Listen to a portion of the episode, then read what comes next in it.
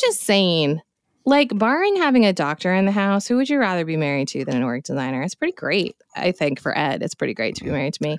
We might need Um, to have them on the show to talk about the other side of that. We'll see. I- should we, or should we just listen to my narrative about it? Hey, everybody, welcome to the show. This is Brave New Work, a podcast about reinventing our organizations and the search for a more adaptive and human way of working. I'm Aaron Dignan, and I'm joined by my mouthful co host, Rodney Evans. Hey, everybody. On today's episode, we're going to talk about personal workflow, how to get shit done, or how I learned to stop trying to do it all. But did I? Did I learn that? We'll find No. out. Before we get into that, let's have a little bit of our workflow here on the show, and it always starts with a check in. This is like a workflow thing. I never thought about already. a check in like that before, but it kind of is. Yeah. Even like we'll get into Sunsama, I'm sure today, but even I feel like Sunsama does a check in. It's like, good morning. Good That's morning. right. What are we doing today? Okay. so we'll do a check in question today, like always, to get present, to get rolling, to get connected, to learn more about each other. Our question for today is What aspect of personal productivity are you particularly good or bad at that you think differs from how most people roll? Okay. Well, I I'll just go with the critical one because it, it's easier That's for me as a as a human in American society. I think here's what I think other people are better at than me that I'm jealous of that they might be like, huh, not really. Is if the calendar is like, oh, it's two o'clock and it's time now because you pre-planned this to write. Mm. I'm like, uh-uh. I'm I feel like I'm very, very much a, like a, a victim of the muses and my own spirit of what I want to do. And if it's like and and seriously, last night at like 11:40, it was time to take the dog out, and I just caught my computer out of the corner of my eye and just rolled in here, and I was like, I'm just gonna work on these two things. And I worked on two things for like 30 minutes and got them done and felt great about it. Like it was super focused, super easy, but it was fundamentally unplanned. And then during that same day, it would be like, it's three o'clock, it's time to talk about this. And I'm just like, oh, I don't Mm. wanna. And I feel like other people somehow are better at having that discipline of just like, it's time to do X and I do X, and then it's time to do Y and I do Y. So if you're out there and you are like that, I'm jealous of you. And if you're like, what? That's not real, then I feel less alone. That's funny. Yeah. What about you? I am better than most people at putting a thing on my list and then seeing it later and being like, I'm not going to do that. and then just crossing it off. I just like, cl- routinely. clearing out the task debt. Oh yeah, I mean absolutely. Like like sometimes I'll write something down on paper or like send Mhm. myself a message or something be- for for whatever reason and I'll go to put it into the queue and I'm like I'm not to fucking do that. I'm like it just, I'm just That like so no. funny. And I I do feel like like I'm sh- hopefully today we'll talk a little bit about backlog grooming. I I am like I am the most ruthless with back. I'm just like those were ideas that I was wedded to. Kill I hate them all now. Clear it out. And I have no heartburn about that.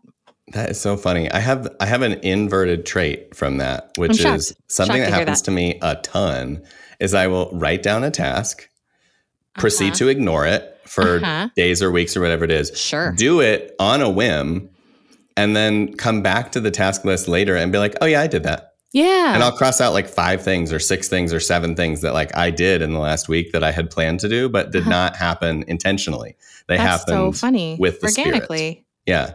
I feel like what we're what we're learning in this check-in round is that you have a more organic and intuitive approach to It's wor- your very generous workflow. to call it intuitive. I really like that, and I'm going to uh-huh, use that. yeah. I mean, guided by the muses and a Mhm. strong internal voice. It feels like yeah, like witch Twitter would be very down with my intuitive task style. I love it. This witch doesn't roll like that. So yeah. Well, let's talk about how we do stay organized mhm. and keep the old workflow flowing. And like spoiler alert, this is not going to be antithetical to the episode that we recently did with Oliver where we, you know, demystified a lot of the stuff about just like beating the shit out of yourself until you get things done. This is going to be like assuming we take a thoughtful and realistic and people positive approach to this. What are you into? Like what do you what do you, what do you got going on right now, Aaron? Yeah, yeah. It's interesting. I, I did I did really resonate with the 4000 weeks episode with Oliver because I think for most of my 30s I was definitely in an optimizer hacky kind of mindset where it was like how do I get the most out of the orange? Yeah. and I feel like now my my pattern is a little bit more of like how do I how do I honor the commitments that I make and and do the work that I think is important in the world and how do I do it in a way where it actually feels really sustainable and enjoyable and like a little bit more zen. Mm-hmm. So, so I definitely agree with you. I think we're not. Uh, hopefully, no one walks away from this episode being like, "Now I know how to do a hundred things instead of 10. What I'm what I'm really into and have been into for the past few years that that we'll talk about some tooling around in a moment, but is just using the calendar as your to-do list. Mm. And the reason I like that is that it does reinforce a little bit of that 4000 weeks ethos, which is like you only have the time that you have and you can't mm-hmm. lie to yourself and pretend that somehow you're going to do more than that. I still routinely lie to myself expertly about things, but but I find that like that philosophy of if it if it's not on the calendar, it's not going to happen, and and being more honest about using time to manage the flow has been has been surprisingly sustainable. And when I move away from it for lack of discipline, I'm always like eh, I'm sort of drawn back to it. Yeah. And and as opposed to having like a to do list that's just five thousand items long, and you uh, you know somehow tell yourself the story that someday you'll finish them all. It's more of like if you want to do something where does it go? Mm-hmm. and how do you get it done? And as you can tell from my check-in my biggest tension internally is that i really believe in that philosophy of like finding a place for it and, and having that measured approach. And also when i encounter something on my calendar that i found a place for i'm like ha I'm gonna I'm gonna do something else. So like, I'll show you calendar. Yeah, Not so boss of me. So you know, so I I hate myself a little bit, but that's like there, there's a little bit of a of a dynamic tension there. But I love that idea of don't just keep a long list because you do need to limit the work in progress. You need to limit what's what you expect of yourself and how many things you can hold in your head at once. Mm-hmm. And I mm-hmm. worry that when we don't do that, either we're diluting ourselves or potentially we're missing opportunities to practice the art of distributed authority, where you're like holding on to an item like a love letter that someone else could be energizing and doing probably better than you. And you're just like not letting it go. Mm-hmm. So, uh, uh, you know, and I, I just say that from so much personal experience. So I think that's the thing I'm excited about. I'm trying to lean into it. And I've been trying to figure out a set of rituals and, and practices around it that make it more habitual. Yeah. Instead of like moving through cycles, which is what I feel like I do right now.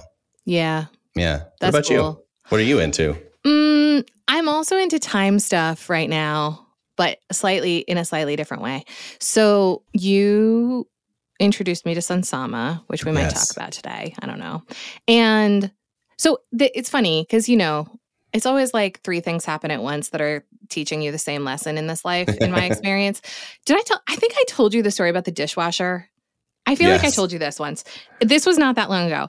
Ed was, I think Ed was away, and I am like such an asshole about emptying the dishwasher. I just, yes. I really, it's one of those household things that I just do not like doing. And I don't know why. I think it's like the feeling. I don't know. It doesn't matter. I don't like the, the Lady Dignan is the exact same way. Dishes, like I, I don't know. It's it's a tactile thing. I don't yeah. like the sounds that it makes. There's a bunch about it that just like it's. I'm not a fan. Anyway, Ed was away and it had definitely gotten to the point where I was like hand washing dishes because I had because I had refused to like empty the dishwasher myself and I was like this is getting out of control. and so I one morning I we uh, use a French press and the timer that we set for the French press is four and a half minutes. And one morning I was like, I'm gonna see if it actually takes longer than it mm. takes for the mm. French press to finish to empty the dishwasher. It did not. Right. It took like three and a half minutes. And in my mind, emptying the dishwasher takes like, like an hour and a half. and in in life, in the kitchen, it takes like three and a half minutes. Yeah. And and so this is a thing that I have been doing with the dumb shit that I refuse to do mm. is like I timed how long it takes me to like put my makeup on because I hate putting makeup on, right. but I like having makeup on. It takes like 4 minutes. Right. And what I'm finding is with these these things grow in my mind in terms of the space that they take up, and if right. I can then understand how much time they actually take up, then I can stop kicking the can on them because I know that I'll be happy with the result. So that's just like a weird it's and so like I'm doing I'm also doing that in Sunsama like like I hate doing my expenses but like I'll put the amount of time that it's actually going to take me to do my expenses and then slot it into the calendar. Cause again, in my mind, I'm like, I'm going to need the whole day on Saturday. And it's like, it's really going to take like probably like 17 ish minutes to do the whole thing, soup to nuts. It's so funny. There's a horror trope about this, like in the movie It, for example, where the more afraid you are of the monster, the bigger it gets, and the more like not afraid you are, the smaller it gets. Yeah. And and it is this thing of like you build up in your head, doing this paperwork is going to take forever, and I'm going to hate it, and so you just Yeah. kick the can forever. And actually, it's like a two minute task. And if you just if you just say that out loud, then it like shrinks. Exactly. And it's also like one of my big um, life rules that I impose on other people and then refuse to follow myself is like, if the amount of time that I am spending rationalizing, procrastinating is exceeding the amount of time the task would take, like by a multiple, that's dumb. And I should Yeah. stop doing that. Like, thinking, like, I definitely spend more than three and a half minutes thinking about why I'm not to unpack the dishwasher. Which is I hilarious. just have it unpacked by then. So I'm These like, I'm demons. reimagining my relationship with time and the time that tasks take in order to fit them in in a way that I can live with. That's what I'm up to right now. It's funny. I thought you were going to say that you were rewarding yourself somehow for emptying the dishwasher with coffee. And Mm. then when it became about the time, I was like, oh, that's such a more interesting angle. Um, because yeah, because I experienced the same thing. And and it is it's bizarre once you make a habit of something, then you no longer it no longer has that power. Right. Also, to get at the psychology of that, because you're much more of a rewarder than I am because I'm so Mm. self indulgent and I just like give myself whatever I want whenever I want it. And so rewards don't really work for me very well. But it's like a real, like, um, appetitive versus avoidance thing. Like, you're like, Right. I'll empty the dishwasher so I can have this. And I'm like, I'll know how much pain emptying the dishwasher causes so Mm. that I can. Of like I can Show minimize that. pain Yeah, yeah, Yeah. it's just a funny, you know, there's only like there's only two ways. There's only two buttons to push. that's funny. Well, That's for what it's worth, I am I am the assigned dishwasher emptier at our house. I don't always do it because of travel and it's not ready in in the night, but my job is basically like end of the night, if the light is white, I'm taking out all the dishes. There's a poem in there. I'd like Yeah, that to there rhyme. is. End of the night. I mean, I feel like I'm the assigned dishwasher emptier. And yet I'm I feel like statistically Ed probably does it like 94% of the time. Because I'm just such a brat. I'm like, uh-huh. how is it full again? He's like, Yeah. babe, I do this every day. Like, what Yeah. are you talking You- You'd be on paper plates for sure if you were single. Oh, I've moved there. At the at the lake, I use exclusively paper. when I'm there by myself, I just like eat Just out of containers and call it a day. and compost the paper. Yeah, absolutely. Absolutely. Amazing. I don't I don't need dishes. I just need a trough and a dream. Okay, let's talk about how you learn this stuff cuz here's a real failing I think Hmm, in education. the list is long. The list Proceed. is long, but I have come to realize as an adult that we are really, I think, no matter what you study in school, we are not really taught like how to learn, like how to study. Right. And we're not really taught like how to stay organized, or at least I think people our age are not. Maybe they're doing a better job with this now. And when I moved to North Carolina, I did a bunch of startup advising when we first got here. And it was, I was working with like super, super smart, like very young, recent college grads. And like they had no system, like no Mm. system for organizing their work or keeping track of things. And, and, I realized that like a lot of those things I learned from just mimicking people that I worked with, basically. Right. Right. So I'm wondering, like, how did you originally learn about staying organized, or like, how did you develop your own systems to get started? Yeah. Well, I think I mean at first I think I just flailed around uh, Mm. like everybody. I, I was I was a procrastinator and a the sort of person that could do a lot at the last minute. And so I think I spent most of my educational career kind of kicking the can on whatever I had to do and then doing doing it at the last minute. And I got away with a lot. Like Yeah. I was definitely the kid where it was like, can I get a B if I just pass the final and don't do anything else? And they were like, yep. And I was like, great, I'll see you in six months Yeah. and I would read the book the night before and pass the final. And so like that was my that was my problem coming into work. But then once it was my business, my ideas, my projects, then I wanted to be productive. And so Yeah. it was like a, a totally different animal. And I think basically I just stumbled across different frameworks that over time really informed me. Certainly came across David Allen's work and getting things done, which was really the first thing that I saw about like processing what you're going to do and thinking about the work of preparing to work, right? Like thinking about what's important and what's not, and what goes when and where, and what you're going to do and what you're not going to do. That was not really a thought that had occurred to me before of just having a, a bit a bit of meta work that happens before you actually do a task. And then the second thing that I encountered that really, really affected me was the Eisenhower matrix. Mm. Which, for the listeners that maybe have not seen that before, it's it basically banger. divides the world into uh, of course it's a it's a matrix like like like is in the name gotta have it um, but it has urgent and important as the as the x and y axis so things that are urgent and not urgent and things that are important and not important and the idea being that urgency and importance are two different things, which was a revolutionary concept for me at the time because I was kind of like, if it's hot potato, it's hot potato. Yeah. They're all the same. And then it was like, no, wait a second. This this filing that I have to do is urgent, but is not important. This strategy work that I have to do is important, but not urgent. Mm-hmm. And and basically the way the matrix works is if something is important and urgent, you should do it right now. Mm-hmm. If it is important and not urgent, you should schedule it. If it is not important and urgent, you should delegate it, which is not super nice, but fair enough. And if it is not important and not urgent, you should delete it or get rid of it, which is what you are doing when you're in your list, killing the all the things that you're like, no, no, no, yeah, yeah, exactly, probably. so, um, so that was that was a big one for me, and I think I spent you know many years trying to to get good at that, and I built a lot of to do list frameworks and and set up my tools and things to try to manage in that process. Mm-hmm. And then and then lastly, I guess more recently I've started to lean in more to the calendar based approach that we talked about and using Sunsama and kind of doing doing a version of Eisenhower but also doing a version of like building rhythms and rituals and and patterns to my week that that map to that to that stuff. So mm-hmm. that's that's kind of my very shortly described journey. Yeah. Um, yeah. What about you? That's interesting. I like that your whole story just is a description of like how much more agentic you've been for longer than me.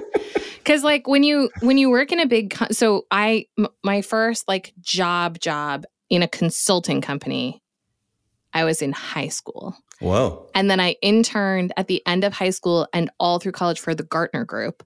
And nice. then I worked at KPMG and then I worked at Deutsche Bank.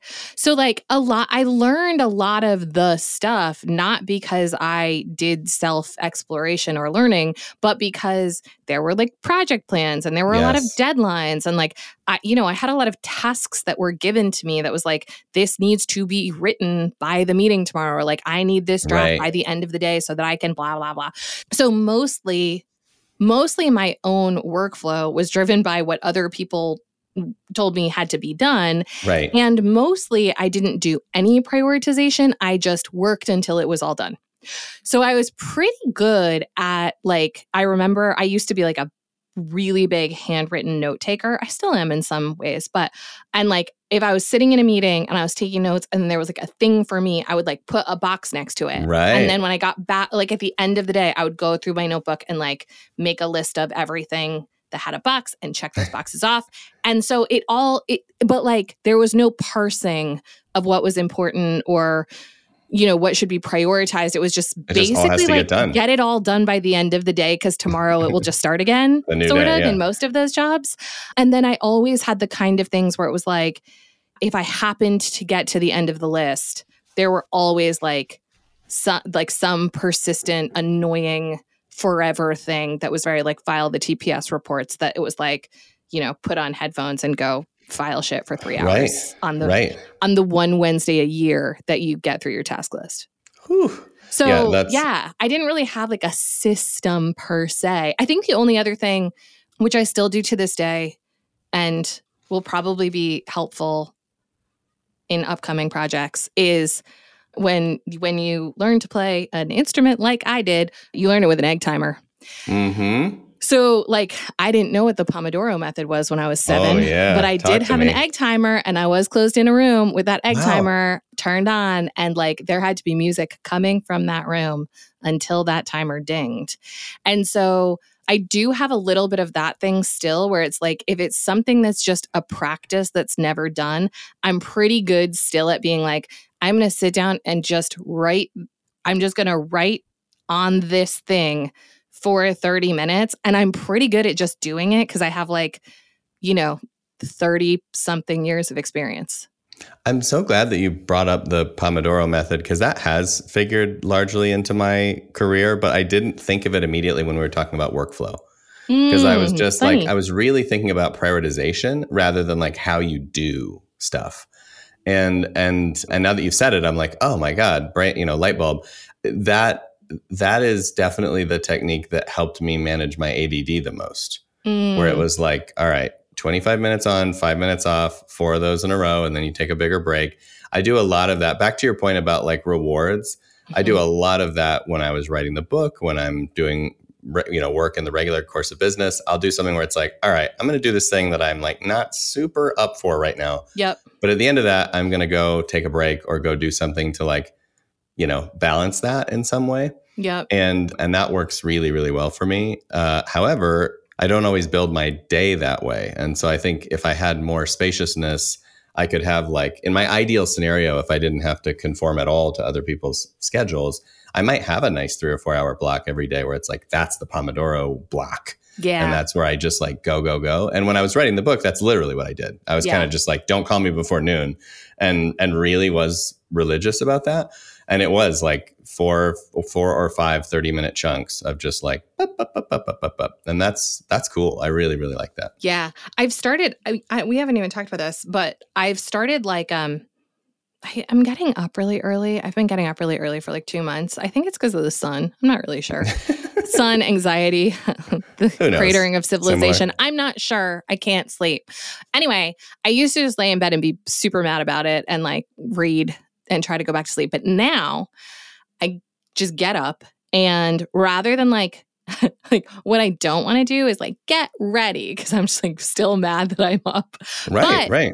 I've started just working. Like I just work with coffee and a dog in my ch- pajamas in a giant comfortable chair from Sweet. like between 7 and 7:30 until usually like 10 yeah. Which is usually when my first meeting is. And mm-hmm. by like 9 30, I'm like, okay, I'm gonna go like get my shit together and be yeah. a person. But um, I get so much done. Also, it's like it's like my I think my brain, I'm sure there's like freshness and rest and all of that stuff, but it's also like I'm still sleepy enough that my brain can't really protest yet. It's yes. like when I just sit down to like write a role description at two in the afternoon, my brain is like, no, I don't want to do this. Let's do something else. At 7:15, I'm like, eh, fuck it. I was just going to do this. I, I so strongly agree with what you're talking about. I don't know what the neurological like underpinnings of this are, but it's almost like when some when you're really tired and someone hands you something, and you're just, you're just like, okay, okay. and and you're right. At two, you're like already have ten things in your hands, and you're like, I got a fidget spinner, and I have all these other shit, and it's yeah. like I don't have room for your shit you're handing me. Yeah. But yeah, if I if I just roll over and start writing or roll over and start doing something it yeah. is very easy to get yeah. to get the train moving. Yeah, it's like you don't you yeah. don't think too much about it. You just kind of like dig in. I have had moments in the last week, I shit you not, where it was like, should I shower or should I be productive today? Be productive today. You know, you got like, the rest of the day to take a shower. it's like, well, sometimes I don't, and that's the funny part. But it is, it is like literally that's the choice I'm weighing in my head. Yeah. And then I and then I make a call, and it's like if I shower by the time I get ready and I'm like back at the computer, I'm I am nowhere near that headspace. Exactly. That's why it's but pajamas work, only. Yeah, you're right. You're right. Yeah. This is like a Ben Franklin thing. We got to get into this. Okay. Okay. So I guess from there, I kind of want to pull back and just look at our systems as a whole. So, right now, in this moment, what is your stack? What is your productivity stack in terms of approaches and tools that run your life? Run my life. So, for team based things, for collab collabby things, mm-hmm. still a big fan of Kanban boards. So yep. Ed and I in in my house, uh, we're in Trello and we share a Trello board for things like house projects and groceries and you know what needs to be taken to the lake house and brought home and shit like that at the ready we use Notion. And so I'm in like a Kanban board for the growth team and one for the studio team and one for the source team. And that is where I can see what I am committed to and what others are committed to and where things are in the flow. Personally, I'm using Sunsama for my own task management, which is a little bit of a pain in the butt to have Notion and Trello and Sunsama. I sort of wish that all of that could live in one place, but here we are. Um, the fact that Sunsama does the calendar integration so that I can like slot tasks between meetings makes it worth it to me. And what I've started doing is just like when a project gets captured in a Kanban board, I just immediately take the task level and put it into my Sunsama. And then I don't Mm. really worry as much about what's in the in progress column anymore of a Kanban board.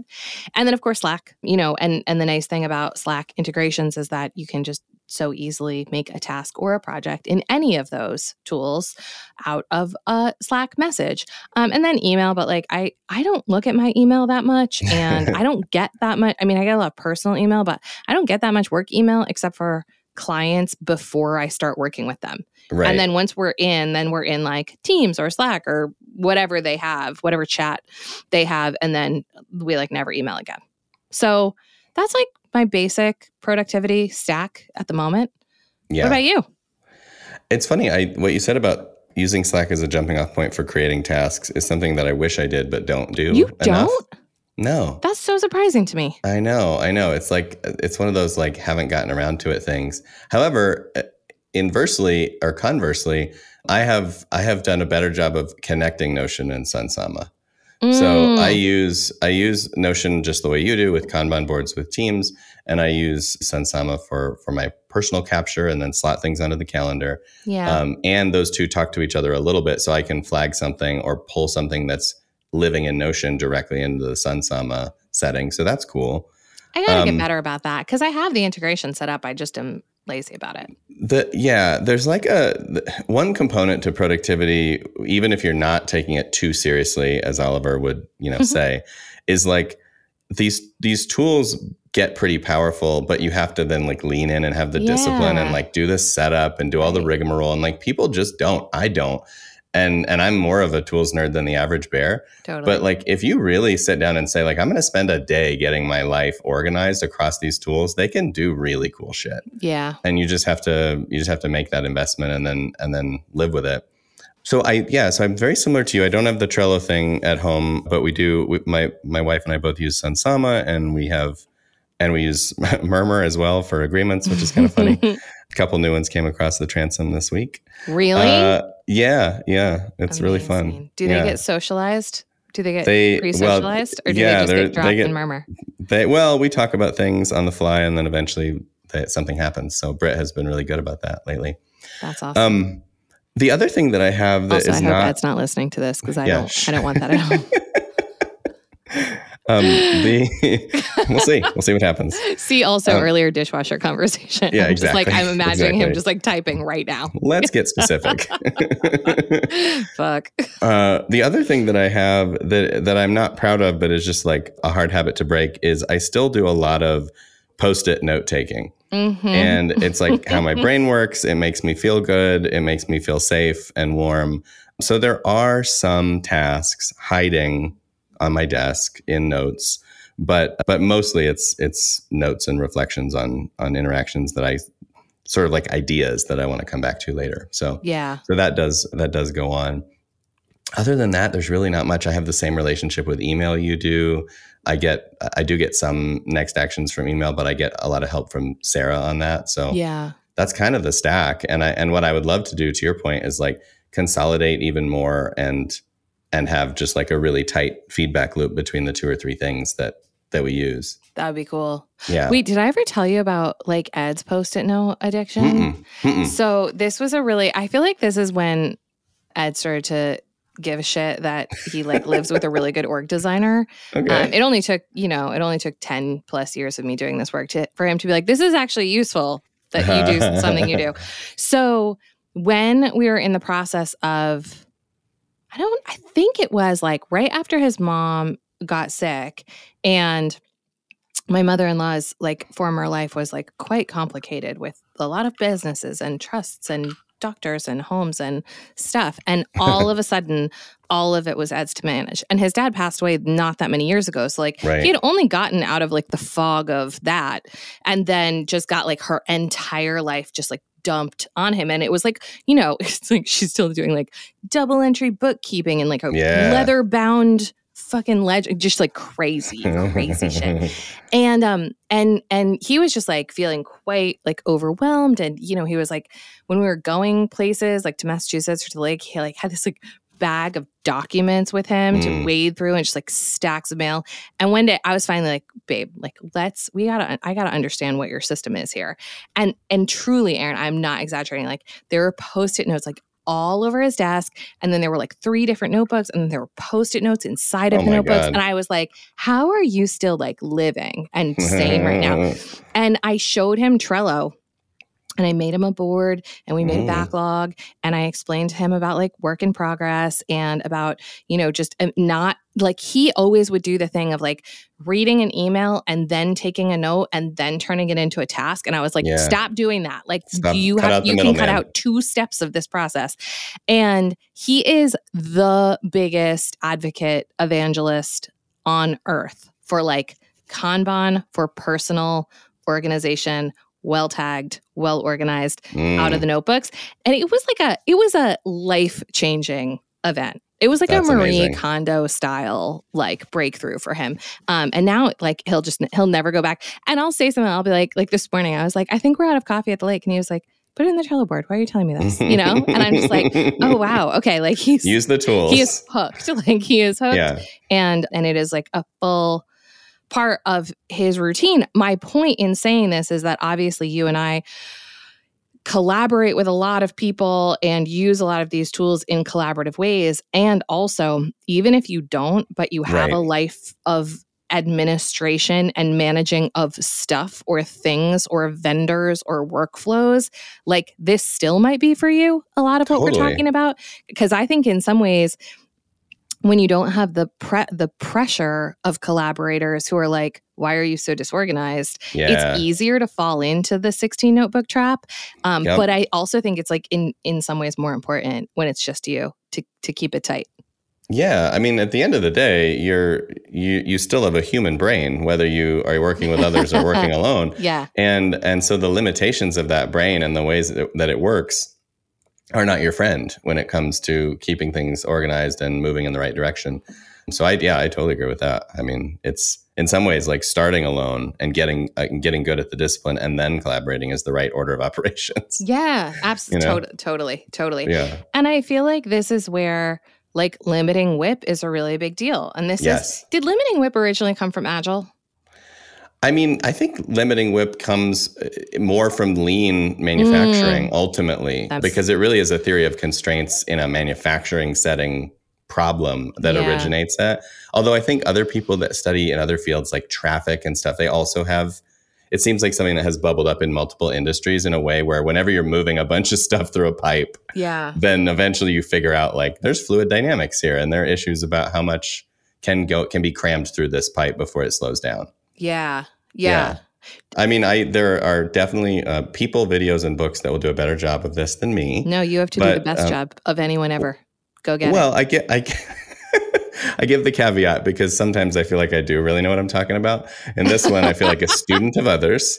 Um, but but essentially, the idea is that when you think about how to produce the maximum amount of productivity or output in a system, whether it's a you know manufacturing facility or your own life, there is a reality that when you have too many things in progress, there are costs that come with that in terms of switching costs mentally, in Mm. terms of keeping track of everything, in terms of how far you can get when you actually touch something, all these things that reduce your ability to to kind of have that maximum impact.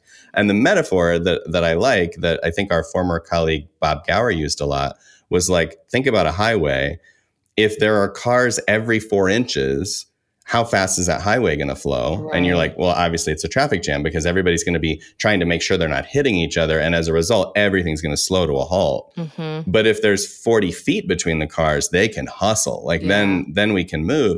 And the same idea holds for your tasks and for your projects as a team. Like if you have 20 projects that are all technically being worked on, they're they're kind of bumping up against each other psychically, operationally, temporally, et cetera. And you're switch tasking all the time, and it's just not good news. Versus like we're going to do one thing until it's done, and then we're going to do Mhm. the next thing. And everybody, I, I think, has experienced that personally where it's like you just pick the one thing for today that you're going to crush and you actually crush it and then and then you can move on so um, so yeah the theory of constraints is is a bigger idea which is about looking for the bottleneck or the the point of failure that's holding back the the process from being maximally productive. So if you have like a door that won't hold more than four boxes passing through it but you have huge rooms on either side that will be like the constraint. The limiting work in progress is more the idea of like just how many boxes do we push at a time along this conveyor belt? Mm-hmm. and and so what i love about that is that it it forces an individual and a team to say how many things can we hold at the same time as being actively worked on before we start to really pay the price of of just coordinating and and managing all that? And and and the honest answer is like for most teams and people that is a number that is so more than 0 and less than 10 and mm-hmm. probably less than 5 right. Right? Like you know the the the more minor the things are maybe the more you can have on the list like bureaucratic tasks. But if you're talking about projects the fewer the better right so yeah. I, I, think that has been the the principle yeah and I, someone told me this i didn't make this up but i it stuck hmm. with me it's like you can do 10 projects at a time for 10 months and get them done or you can do one project at a time for 10 months and get 10 done and like which do you think the higher quality is and it's like totally. even if the, at the end of 10 months you have 10 projects done like your level of exhaustion and the quality of the delivery is probably a lot higher if you to your point like crush one at a time I love that thought exercise because it is those like simple thought exercises that help you see the insanity of what you're yeah. doing. Where it's just like, of course, that's not going to be as good, right? Yeah. We need to, you know, we need to do this differently, and and then you can actually lean into that. And so the the phrase that people use is Slack in the system, mm-hmm. not Slack the messaging tool, but Slack in the system. You need room for this stuff to actually happen and yeah. for the coordination to happen and and figuring out what that maximum utilization is is the art form. And frankly it's the art form that i still feel like i'm playing with myself. Like how many balls can i juggle? You know me and i'm bad at that. I take i throw too many in the air. Mm-hmm. so um so that is definitely something that we can talk about but but still i still need to practice yeah. The other thing that I really like or, you know, or or or setting limits on the in progress column in a Kanban board or however you're addressing this is for me and I, you know, everyone's brains work differently around this stuff, but like if I have like an idea that I talk to someone about or that just appears to me and I don't write that shit down somewhere, mm-hmm. it will mm-hmm. just keep popping up. Like it will just it will it will t- it will demand my attention yeah. again and again until it feels documented to me.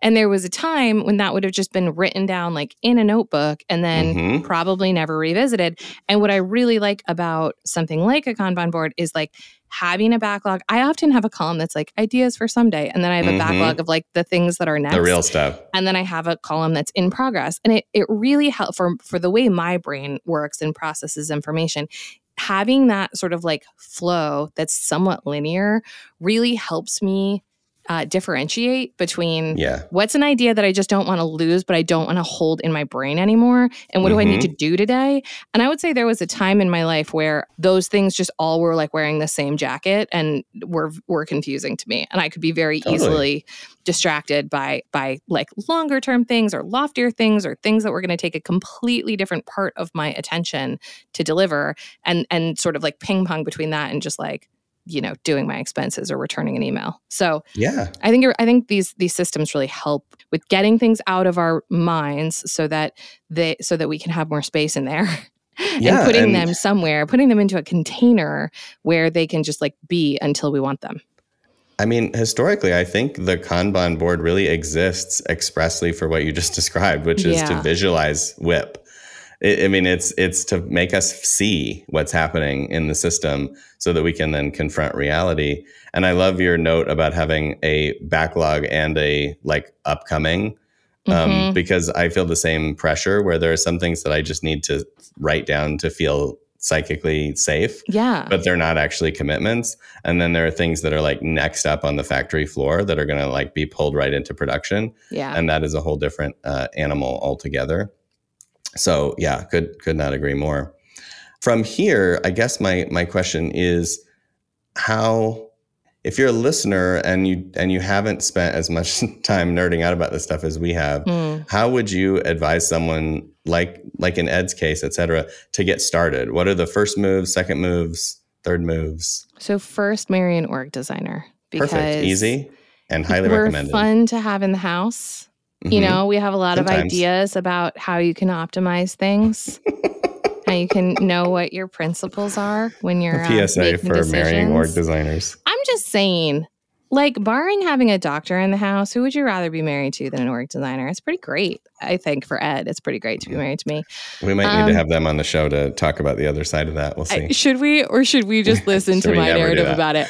Um, because, be, so, so in in seriousness, I think that part of the move for like a lay person who does not nerd about this is is actually just understanding that like for most work now whether it is administrative work or you know f- family trust management work like mm-hmm. Ed's or whether it's like running a company most of us because of technology are on some level in the business of knowledge work like yep you know like like cashiers are also now knowledge workers like you just have mm-hmm. to know how to how to do shit and be organized there's so there's so few truly like unskilled jobs right. out there anymore that don't require like judgment and prioritization and understanding how to use technology and etc so so i think the first order of business is like thinking about how you organize your work is part of your job and it should be part of your job.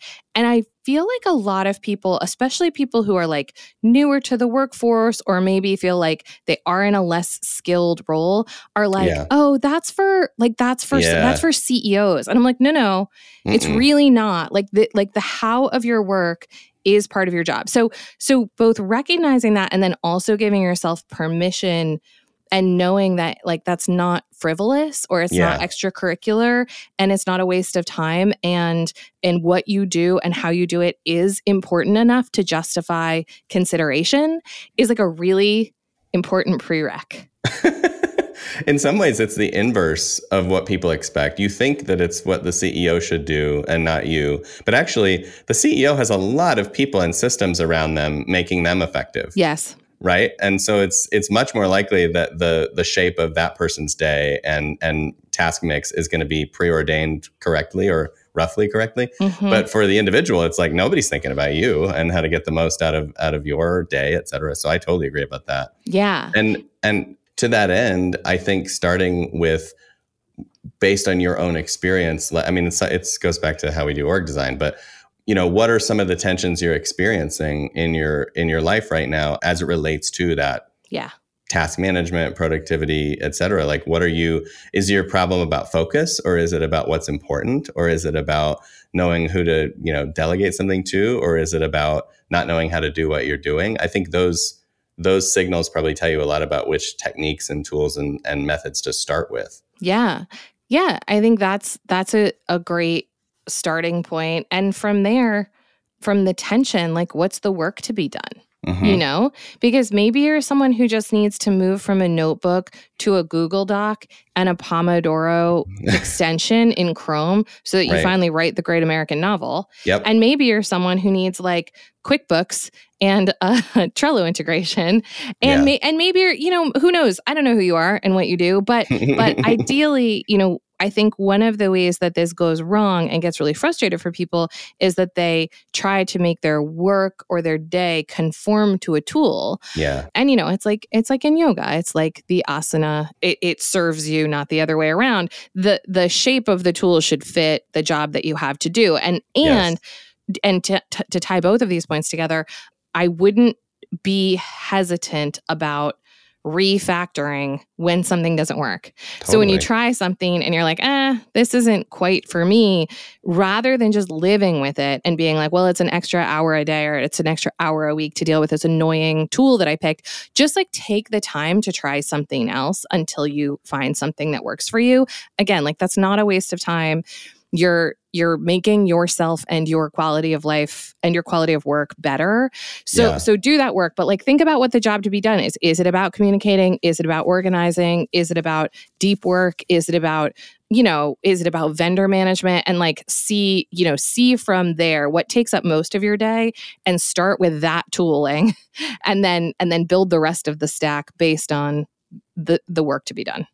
I'm glad that you brought up the context point too, because I, I would say there's another piece of advice that I that I strongly recommend, which is you can go talk to people who are really, really doing well in your field. Yeah. About how they manage this stuff. And Yeah. you will hear different flavors based on the industry, the context, the you know, the individual. And that'll just give you more fodder. And I remember when I was first starting to write more, I went and spoke with guest and friend of the show, Douglas Rushkoff, and was like, hey, what what is your approach? What is your workflow when you make a Mhm. book? And it wasn't, you know, it wasn't like Sunsama and Kanban boards and shit. It was like, here's what I do. Every time I have an idea, it goes on a note card, and those note cards go on the wall, and then supporting facts go on the back, and then they get rearranged on the wall until there's an outline, and then I Mhm. pull them off one at a time and write the book. And I was like, that's a cool workflow. That's a good system. you know, like that's a neat. That's that's not the only way books get written, but that's Douglas's way, and it's great. yeah. And so just talking to three or four authors gave me a lot of fodder of like, these are the menu of options for people at the top of this game. yeah. And then and then if I want to innovate for my own personal needs or my own neuroses, like I can. Sure. But but at least I have something to benchmark off of. yeah, you don't have to start from Googling. Yeah. Yeah. you can start which from is- DMing someone on Well, I would I would argue all the best like real deep cut industry productivity hacks are not even super Googleable. You think? Yeah. I feel like this is the kind of weird shit that people kind of keep to themselves. Really? Yeah, not not productivity nerds. Like there are def- you can you can find a you know plenty of people talking about Kanban or Pomodoro method, but yeah. I'm saying like the the, The top one percent of all doctors in the world, how they like keep their lives organized is not like a, an Atlantic article. Yeah. It's you know what I mean. It's like it's it's trapped in their heads. I think. Maybe part of it is because no one knows how interesting this topic is. Yeah, and Yeah. now they do. Now they do. yeah, I love that. I love the idea of like talking to someone. And and also to that end, like I think when you talk to people who have figured some stuff out, it can really also be helpful in challenging your assumptions about the way it's supposed to be done. Yes. Like I remember um when I read Slidology, like I had already worked in consulting and banking for 10 years. I thought that I knew the way to make a deck because someone had taught me the way to make a deck. It was really stupid the way that someone taught me. they taught and you a I- way. They taught me a way. They taught me the worst way um, that makes the worst decks, which is why PowerPoints everywhere are garbage. But like when I read that book, and it was like, you know, use post it notes, put them on a giant wall, cluster them by theme, figure out a story that overarches that, move those. I was like, oh my God, this takes yeah. one one hundredth of the time. This thing basically writes itself once I do this. But I'm just saying that to say, like, when you find inspo out there, don't worry if it feels like it runs counter to like what quote unquote best practice is. Because Yeah. I think in a lot of workflow and productivity spaces, best practice is trash. Yeah, yeah. Yeah, there's the best practice is confused with normal practice. Yeah. right? Yeah. It's like, oh yeah, because everybody does this. It must be the best. And I'll tell you something. Pretty much by and large, in my entire experience, if everybody's doing something, it's not the best. It's it's the norm. It's the average. It's the status quo. The best is always on the edge. Yeah. And and so don't don't listen to everybody on that stuff. yeah. Get edgy about it. Totally. Yeah, I mean, the way that it's always been done, not serving, is like everything that this entire show and our entire careers are about. And That's this is no exception. That's and right. the other point that I want to make about how this connects to like org design and disruption and shaking shit up is so, so often we say on this show and in the world and to our hmm. spouses that you have to like start from where you are and start within your own locus of control and where so much experimentation falls apart immediately in teams is that it requires permission or budget or sign Let's off from someone fill in the else that's not in the room and um, because you know matrixed complex systems. And and a lot of times like it will seem really small for an individual in a team to be like the exper- this just happened to me actually in a workshop Mm, they they did a set of experiments several of them failed for the reason that i just articulated even though in the workshopping of those experiments, we specifically talked about locus of control. Doesn't matter. They were like, Yep. we got out of this room and it all Okay. went to hell. And the second round of experiments they did, people proposed things like, and this was one that got consented to, a guy who was like, I take an hour on Friday afternoon to reflect on the week using these three prompts. And Mm. I find it really useful for a variety of reasons, which he shared. And my proposal to this team is that we create a calendar invite with those three prompts and we all do this reflection individually. At the same time of the Mhm. week. And if you don't want to do it at that time, you do it another time. The Mm. reflections don't have to be shared. No one has to do anything. But Right. this is just something that we could all do. And that got consented to. And it's like really caught fire. So Nice. I'm saying this to say, like, you never know if your small reflection practice on Friday afternoon over a gin and tonic is going to be the thing that sparks really significant change in a gigantic organization. yeah. But it might be. So, Right. so maybe do it and see what happens. Yeah, just dig in and and get started with your own stuff. And what better place to do that than with your own tasks because Yes. it's so there. It's so at, at, at arm's reach as opposed to so many of the other things we talk about on this show that are intersectional and collaborative and complex and just bleh. And this Yeah. is like you have a to-do list, just manage it differently. Yeah. And is anybody really going to tell you no? Does anybody Yeah. even care enough to weigh in on that? Do they even Probably know not. what's on your list? Probably not. exactly. Exactly.